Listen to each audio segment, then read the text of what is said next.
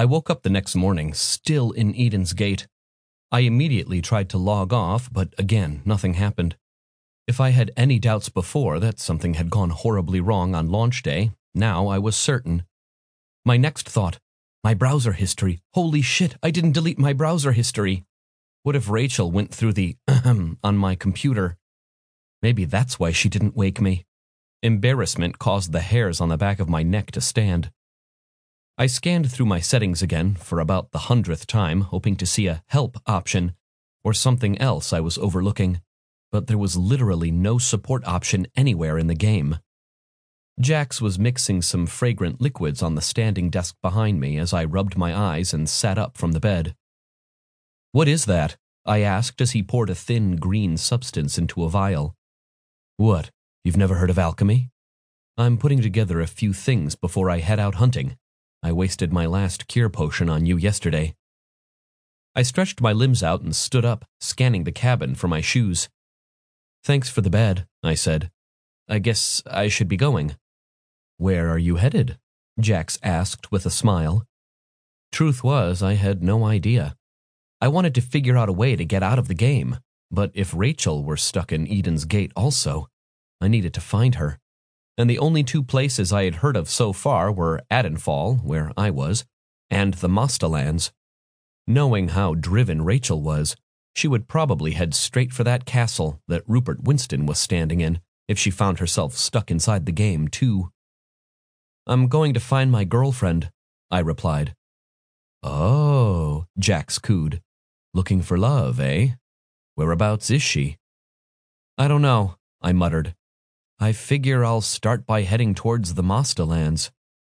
The Mostalands? Jax leaned his head back and started laughing hysterically. He grabbed his stomach and cackled so hard that he almost dropped the vial of liquid he was holding. The Mostalands, you're kidding me, right? What? I asked. Well, first off, Jax said, pushing a cork hard into the top of his vial, the Mostalands is hundreds of thousands of kilometers away. And second, you're only level two. The Mostalands is one of the highest level zones in Eden's Gate. Even if you were some major badass, which you're not, you'd need a small army of additional badasses to survive there. So basically, do you even know what direction the Mostalands is? He interrupted. I shook my head and looked down at the wooden panel of the small cabin, feeling deflated about the situation. So settle down and get some levels under your belt. Learn some skills. You've got a long way to go if you even want to get anywhere near the Mostalands. But my girlfriend is probably looking for me. What level is your girlfriend? I shook my head. I don't know, probably about the same as me. So then she'll have to start somewhere too. Jax lifted a satchel over his shoulder and slid the flask he was holding inside. Don't worry, I'm sure you find her eventually. I sighed, but I had to accept that he was right. I was still holding on to hope that something in Eden's Gate was glitched or that the whole dead broadcast thing was a prank. But either way, I wouldn't make it very far in the game without learning some skills. Maybe you could teach me alchemy? Being able to conjure up health potions certainly wouldn't hurt. Jack scanned me up and down. So, you want to become an alchemist, eh? No, not really, but like you said, I've got to start somewhere. Hmm, Jax huffed. I'm not much of an alchemist myself. I only know a few basics, but I'll tell you what.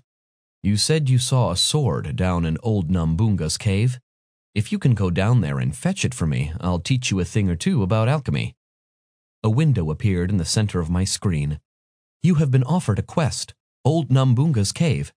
Retrieve the sword from Old Numbunga's cave and return it to Jax. Reward, alchemy training, 300 XP. Do you accept this quest? Accept slash decline. Why do you want me to get it? I asked. It'd be much easier if you just went down there and got it yourself.